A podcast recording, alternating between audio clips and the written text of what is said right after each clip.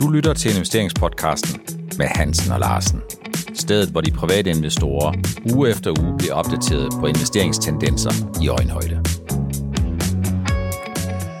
Velkommen til investeringspodcasten med Hansen og Larsen, afsnit 187, Novo Nordisk og Aktiesplit. Vi skal en hel del ind på demand versus GN, og så slutter vi af, Helge, ved at snakke en del om den oliepris, som jo har været noget for opadgående, og hvor vi vil egentlig genbesøge det, som vi tidligere har snakket om i løbet af 2023, at risikoen for, at vi kommer til at se en højere oliepris, væsentligt over 80 dollar, det er vel blevet det scenarie, som vi er nødsat til at kigge ind i, er det ikke det? Jo, det er det, fordi det kan jo være en driver for den recession, som øh, vi har snakket også rigtig meget om, men som aldrig rigtig har dukket op for alvor dukket op i horisonten. Men sådan en ting som olien, den har jo tidligere i verdenshistorien betydet, om der kunne komme recession i mange forskellige sammenhænge. Det kommer vi meget mere tilbage til senere i afsnit 187. Vi starter med Novo Nordisk den 13. onsdag den 13. i 9. Øh, det er jo sådan der, hvor det længe ventede aktiesplit er gennemført for de investorer, som i går den 12. havde en aktie. De har nu to aktier, men modposteringen til det dobbelte antal aktier, det er jo, at aktiekursen basically er halveret. Ja, og det sjove er ved sådan nogle aktiesplit, du og jeg har været igennem rigtig mange gennem årene, ikke? så splitter man den aktie, og man kan også lave et omvendt split, hvor der bliver mindre antal aktier osv. Øh, det har været igennem, og det er jo ikke sådan noget, vi rigtig har hæftet os ved. Det er jo ikke noget, der har været vanvittigt stor debat omkring og sådan noget. Men der er altid noget, der dukker op ved split. Det er det der, der er nogen, der tror, at øh, jamen, så bliver aktien jo øh, billigere. Mm. Halv pris nu. Ja. Og så skal der købes ind. At, og det har jeg oplevet på mine øh, platforme, at der er mange, der har tænkt, hvad, okay, nu, hvor meget stiger aktien efter splittet? Mm. Og det har du givet mange gode forklaringer gennem årene på, og været ude med indlæg om, om det her. Ikke? Øh, den, øh, hvordan er det, den opfører sig, Per? ja, man kan sige, at en kage bliver jo ikke større af at blive skåret i flere stykker. Øh, rent, øh, øh, det gør man, den ikke. I princippet kan man faktisk sige, at hvis der falder en lille smule smuler fra hver gang, defineret som, at der er omkostninger forbundet med at lave det, så kan man godt, godt forestille sig, at det er lidt værdidestruerende. Men det, som investorerne øh, formentlig holder øje med, det er, at når aktiekursen, som i tilfælde her med Novo Nordisk, går fra 1360 og så ned til det halve 680, jamen så er det jo sådan, at den bliver mere tilgængelig, og der kan sagtens komme mere omsætning. Men lad os prøve at tage argumentet om, at selskaber, der splitter, at de vil opleve, at deres aktiekurs stiger. Det er jo øh, måske intuitivt nemt at forstå, men det er jo sådan, Helge, at hvis man tager det der argument fuldstændig helt til ende, så kan man forestille sig, at hvis det var sådan, at det var en vinderformel, så ville selskaberne, de ville sådan set skære deres aktier i småstykker hver tredje måned, og så ville det være sådan, at hvis aktien netto skulle stige, alene på grund af, at der bliver flere aktier, øh, og så øh, bliver der en lavere kurs, men den netto stiger mere, øh, øh, end, end splittet øh, indikerer, så vil det jo betyde, at over tid, så vil aktien, den vil egentlig bare gå fra at være færre prisfastsat til at være kolossalt meget højt prisfastsat, fordi den vil stige mere end den underliggende indtjening berettiger til. Ja, men det der med, at den bliver mere tilgængelig, ikke? fordi så folk råd, med bedre råd til at købe øh, en enkelt aktie, det kan jo heller ikke rykke, rykke noget rigtigt på kursen.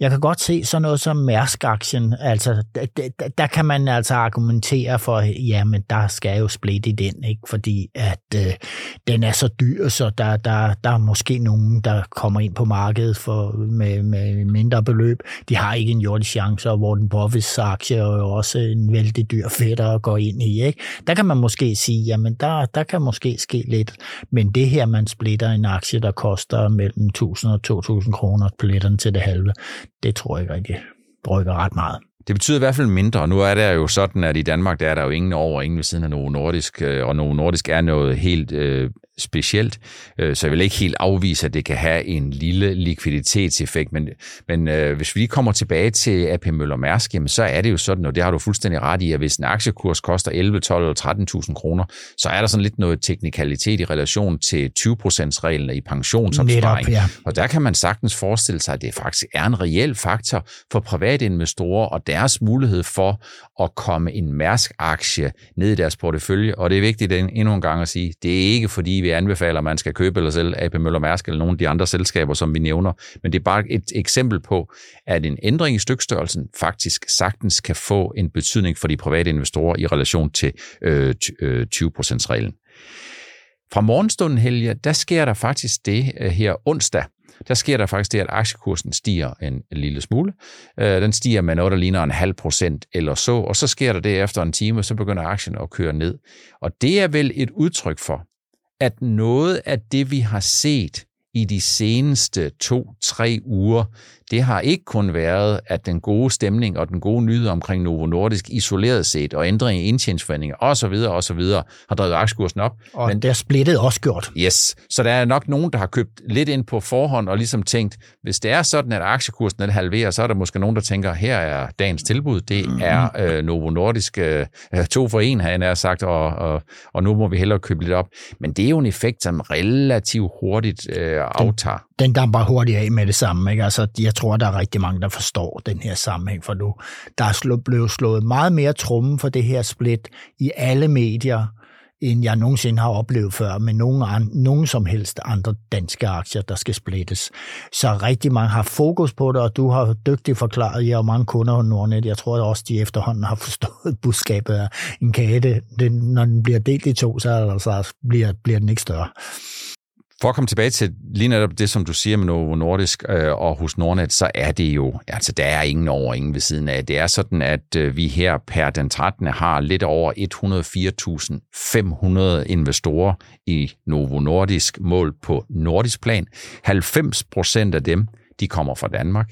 Hvis vi kigger i forhold til første i første 2022, så har vi øget øh, aktionærbasen, eller kunderne har øget deres interesse i Novo Nordisk, sådan at vi har fået 30% flere, som ejer Novo Nordisk. Så det er jo sådan, Helge, at uanset hvordan man vender og drejer det, jamen så er Novo Nordisk, det er bare i sin egen liga og i sin egen størrelse.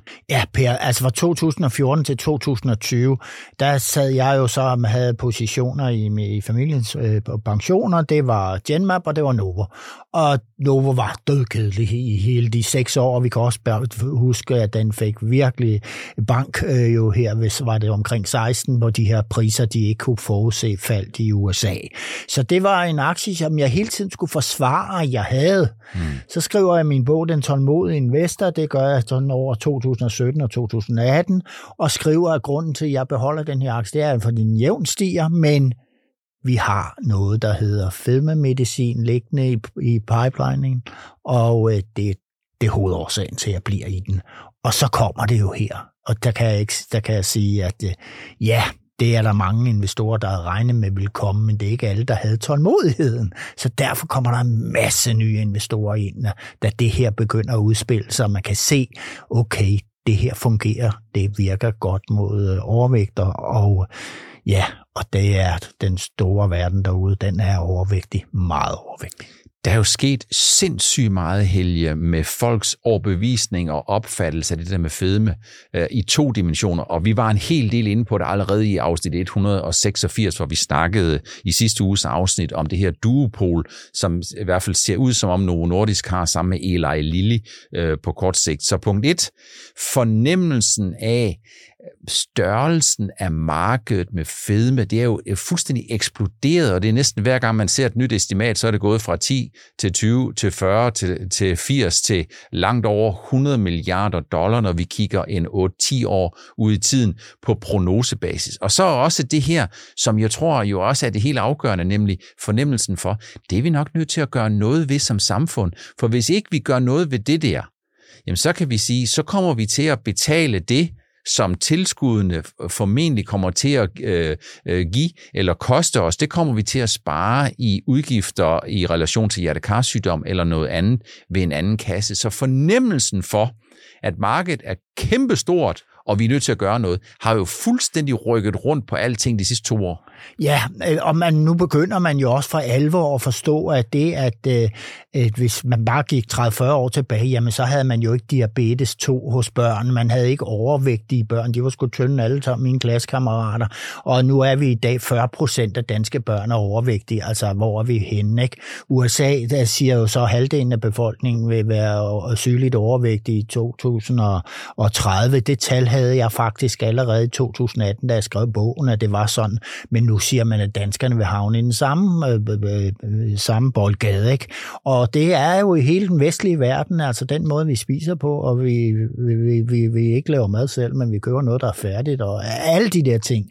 Der er mange ting i det, men, men, men der, vi må jo indrømme, at det, samtidig med fedmen, så har vi set en eksplosiv stigning i livsstilssygdommen, dels af diabetes 2, men også hjertekarsygdom og demens og Alzheimer, som man faktisk er ude og betegne som diabetes 3, fordi det er den samme mekanisme, der gør sig gældende der med inflammation i hjernen i stedet for hjertet, eller hvor det er.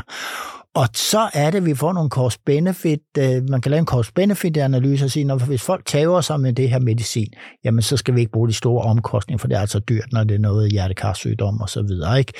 Så puha, det bliver spændende at se fremover, øh, men jeg håber jo et eller andet sted, med, at folk bliver bevidste om, om hvor, hvor farligt det er at komme op i den sygelige overvægt.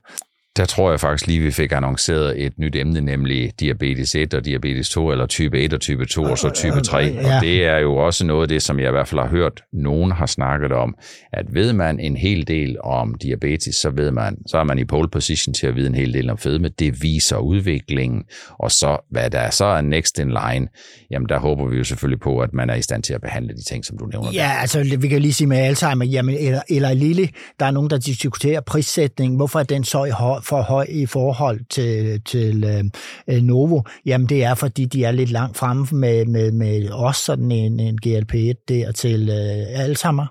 Og, men, men det har Novo jo også i pipeline. Altså, så det er jo noget, man arbejder med allerede og må prøve at målrette det.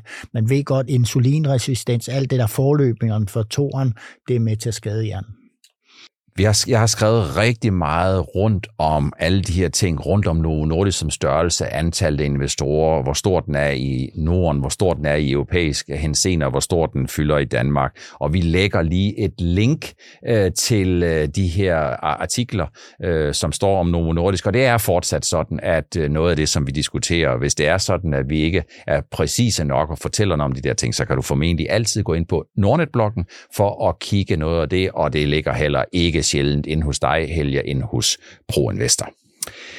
Vi skal til noget helt andet, Helge. Uh, Demand versus GN. Der er sket rigtig, rigtig meget inden for de sidste tre år. Mens Demand jo egentlig tordner videre. De har lavet to opjusteringer i år ud fra en, synes jeg selv, ret ambitiøs guidance. Jamen så ser vi, at udviklingen i GN Store Nord ser jo helt anderledes ud, selvom det er sådan en fætter kusinefest, kan man sige. Øh, de er begge to inden for høreapparater, men så er det altså sådan, der er noget øh, vedhæng i GN Store Nord, hvor øh, Demand jo faktisk er sådan lidt på vej ud af communication, som i dag allerede kun følger, øh, fylder 5% af omsætningen, jamen så følger audio følger, fylder rigtig meget hos GN Store Nord, og det er jo noget af det, som øh, giver investorerne rigtig ømme skuldre, er det ikke det? Jo, det må man sige i allerhøj grad, og, og, og det, det, det er jo helt utroligt med de her to aktier. Jeg følger dem begge to, og jeg lavede for ikke så lang tid siden, eller sidste uge, der lavede jeg sådan en video med de stille vinder i i C25. GN Store Nord, det diskuteres rigtig, rigtig meget på vores sociale platform, frem og tilbage, og man kommenterer på, hvad nu er den og den sagt i børsen, og så videre, og så videre, og, og de skændes rigtig bragt om, om, om GN Store Nord. Øh, det mand lever i stillhed fuldstændig stillhed er de stedet over 40 procent i år. Der er, ingen, der, er, der er ingen, der snakker om. Nej, det er jo nærmest, man kunne næsten sige, at, øh, at øh, debatten den trænger til at få et høreapparat. Ja, må den ikke, men altså, jeg tænker, det der med at have fokus på, på vinderne, det, det, det, det duer ikke inden for høreapparat, for det gør det mand. Gerne Store Nord, jamen de de bøvler jo frem og tilbage, og så har de jo købt uh, Steel Series for nogle år siden, og du har som rigtigt uh, sagt mange gange, regnet gange og dividere på det køb der, og det har nok været for dyrt. Så der er helt sikkert noget konjunkturfølsomhed, som er større inden for audio. Der er helt sikkert en fejltiming af SteelSeries. Så er der jo kapitalfremskaffelsen eller kapitalallokering, som jo var totalt katastrofal, så er der simpelthen sådan en historie, der også siger, at Demand de er meget stærke på ledelsesfronten og bestyrelsen, hvorimod man må sige, at historisk så har GN, de har altså været meget svage øh, ja. her i modvind. Ja, jeg vil sige, GN Stor nu husker jeg vældig godt tilbage, altså mange år tilbage. Jeg kan huske, at man træffede nogle strategiske beslutninger om, at man ville flytte produktionen til Irland. Og det var jo lige der, at man, at man kunne være skattebegunstiget og sådan noget inden for EU og alt det der med.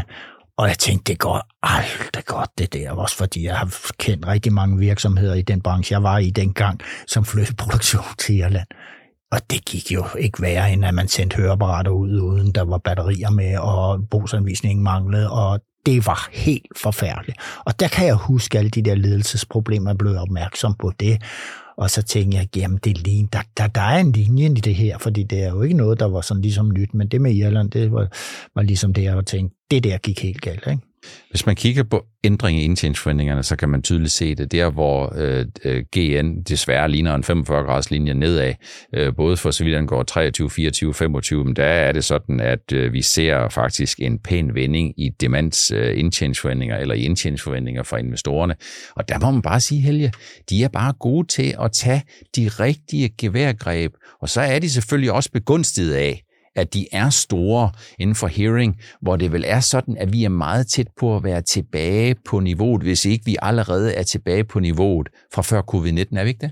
Jo, det vil jeg, det vil jeg tro, det er sådan, der. Altså, det, dels har man ikke de her tal, og man kan jo også se de der tal, der kommer på veteranerne i USA og sådan noget. Ikke? Det, det går pænt fremad. Øh, så covid, det var ikke sjovt for, for, for den her type virksomhed. Men man kan sige, at selve sådan et høreapparat, det sker jo en, en meget betydelig teknologisk udvikling, men der sker også det, øh, at sådan et høreapparat har sådan en holdbarhedsperiode på cirka 4-5 år. Øh, og så er det jo sådan, Helge, at jamen, så kan man jo sige, at 20% øh, af høreapparaterne, de skal basically, by and large, der skal de jo sådan set skiftes ud ja. hver eneste år, og det giver jo et enormt recurring salg. Ja, det må man sige, at ja, fordi ellers havde vi aldrig fået de her store virksomheder. Hvis det var som helt gamle dage, der blev man bare ved med at gå med det der høreapparat, til man døde. Ikke? Altså, sådan Og så skal vi lige sige, at der kommer flere kunder i butikken. Ja. Fordi verden, ligesom vi bliver federe, så bliver vi også ældre.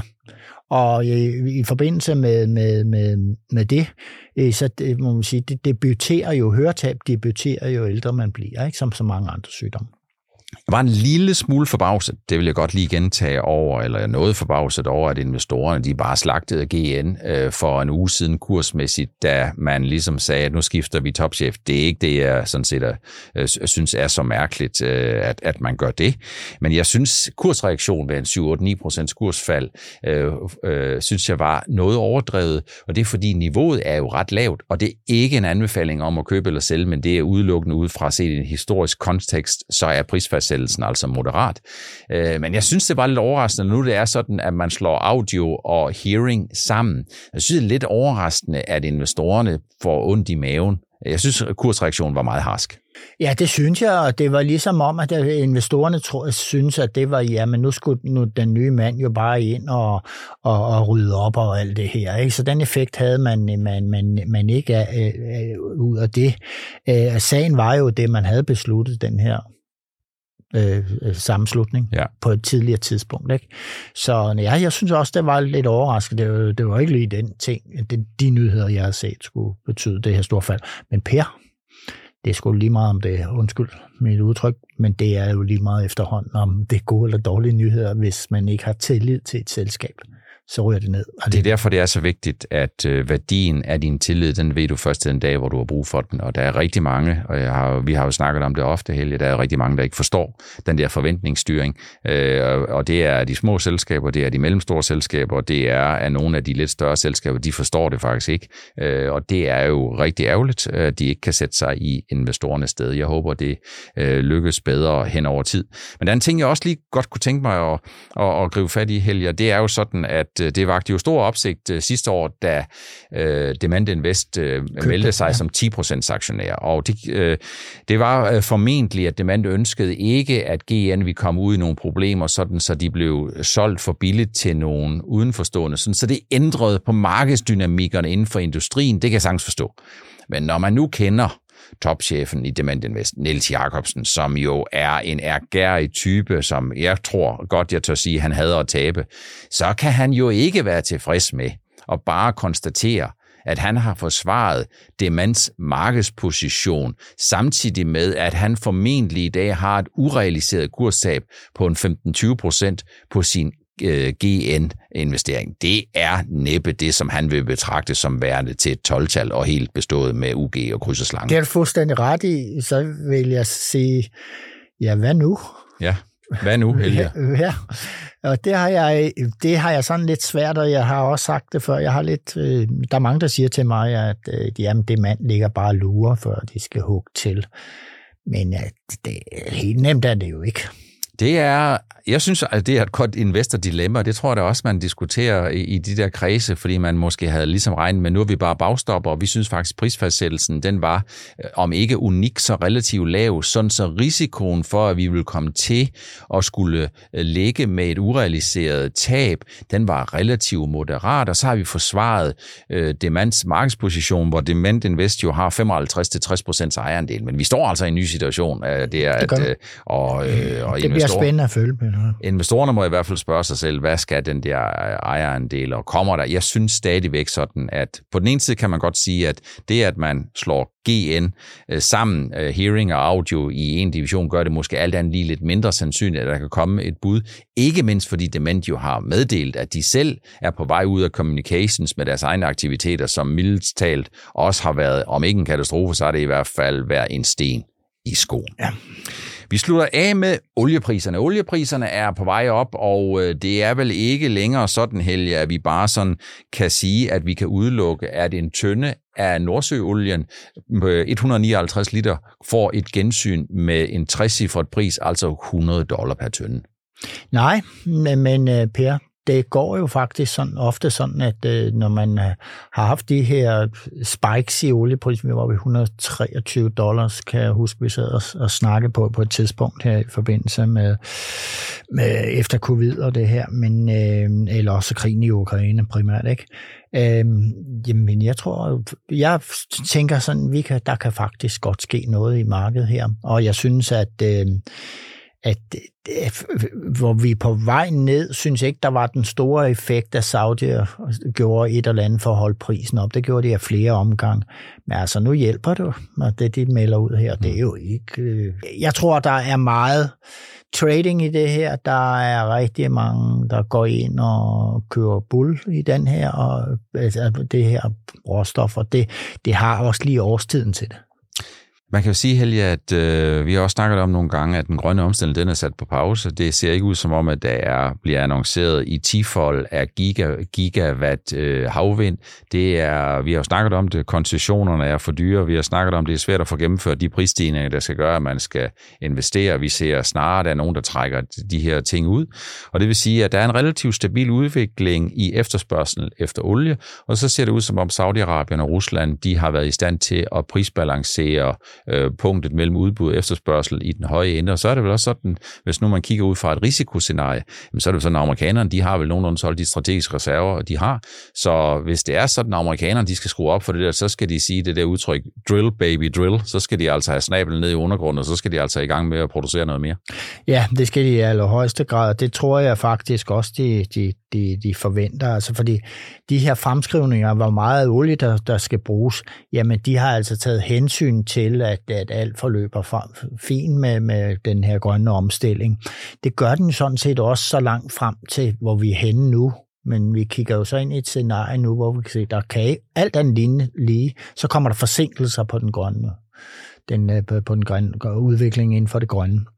Men vi har oplever jo nu noget nyt, og det er jo, at det er dem, der skal låne penge til oliesektoren de bliver tilbageholdende nu, samtidig med, at vi kan se, at øh, det grønne kører ikke hurtigt nok. Det er meget pudsigt, ikke? Så man kan sige, at der er jo valg om et år, Helge, og der er helt sikker på, at de amerikanske vælgere, de vil sætte pris på, at olieprisen øh, ved standarden, den er lavere, så det bliver sikkert noget, vi kommer til at høre en del mere om. Når man kigger på investorerne, så kan man jo på den ene side se, sige, Helge, at investorerne, de ved udmærket godt, at en højere pris på olie, det virker som skat på forbrug. Så det kan de godt se, og det kan måske være det, som du indledningsvis startede med at sige, at det er måske det, der vil kunne køre de europæiske, amerikanske, øh, de europæiske og den amerikanske økonomi sådan lidt imod recession. Øh, det kan også have en betydning for inflationen, men historien er jo, øh, så vidt jeg kan huske i hvert fald langsigtet sådan, at investorerne, de siger måske nok på kort sigt, så betyder højere oliepriser, det betyder højere inflation, men de vil fokusere på konjunktureffekten af de højere oliepriser, der så formentlig vil gøre, at når centralbanken de sidder og kigger på kerneinflation, ex-food and energy, så øh, kan det altså godt være, at høje oliepriser er omveje måske er det, der får øh, centralbanken til at komme på hold. Mm-hmm. Så jeg er da ikke fuldstændig overbevist om, hverken at det her har en bemærkelsesværdig inflationseffekt, som får centralbanken til at reagere, sådan som man kunne forestille sig en til en.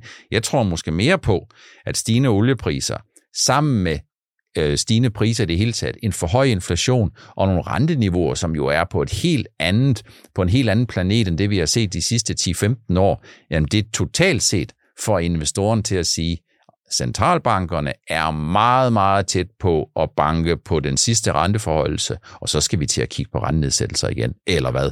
Jo, det, det, altså din, øh, din refleksion over det her er jo helt, helt fornuftigt, altså at, øh, at, øh, er der noget, de er ikke glade for inflation, bankerne, men de er heller ikke glade for recession. Slet ikke, hvis den kan blive mere langvarig. Så det kan vi, det kan Ja, du kan, du kan have ret, men det, det bliver spændende at se, hvordan det kommer.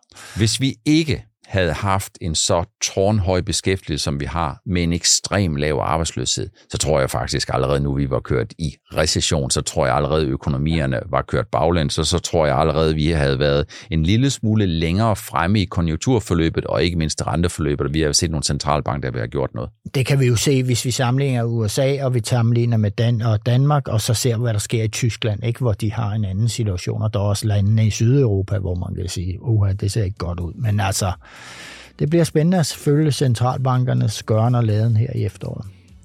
Tak fordi du stadigvæk synes, det er interessant at blive investeringsopdateret på det, der foregår på de finansielle markeder på lige underkanten af 30 minutter. Det var alt for afsnit 187. Vi håber og tror, at du også er med os, når vi i næste uge blænder op for afsnit 188 af investeringspodcasten med Hansen og Larsen.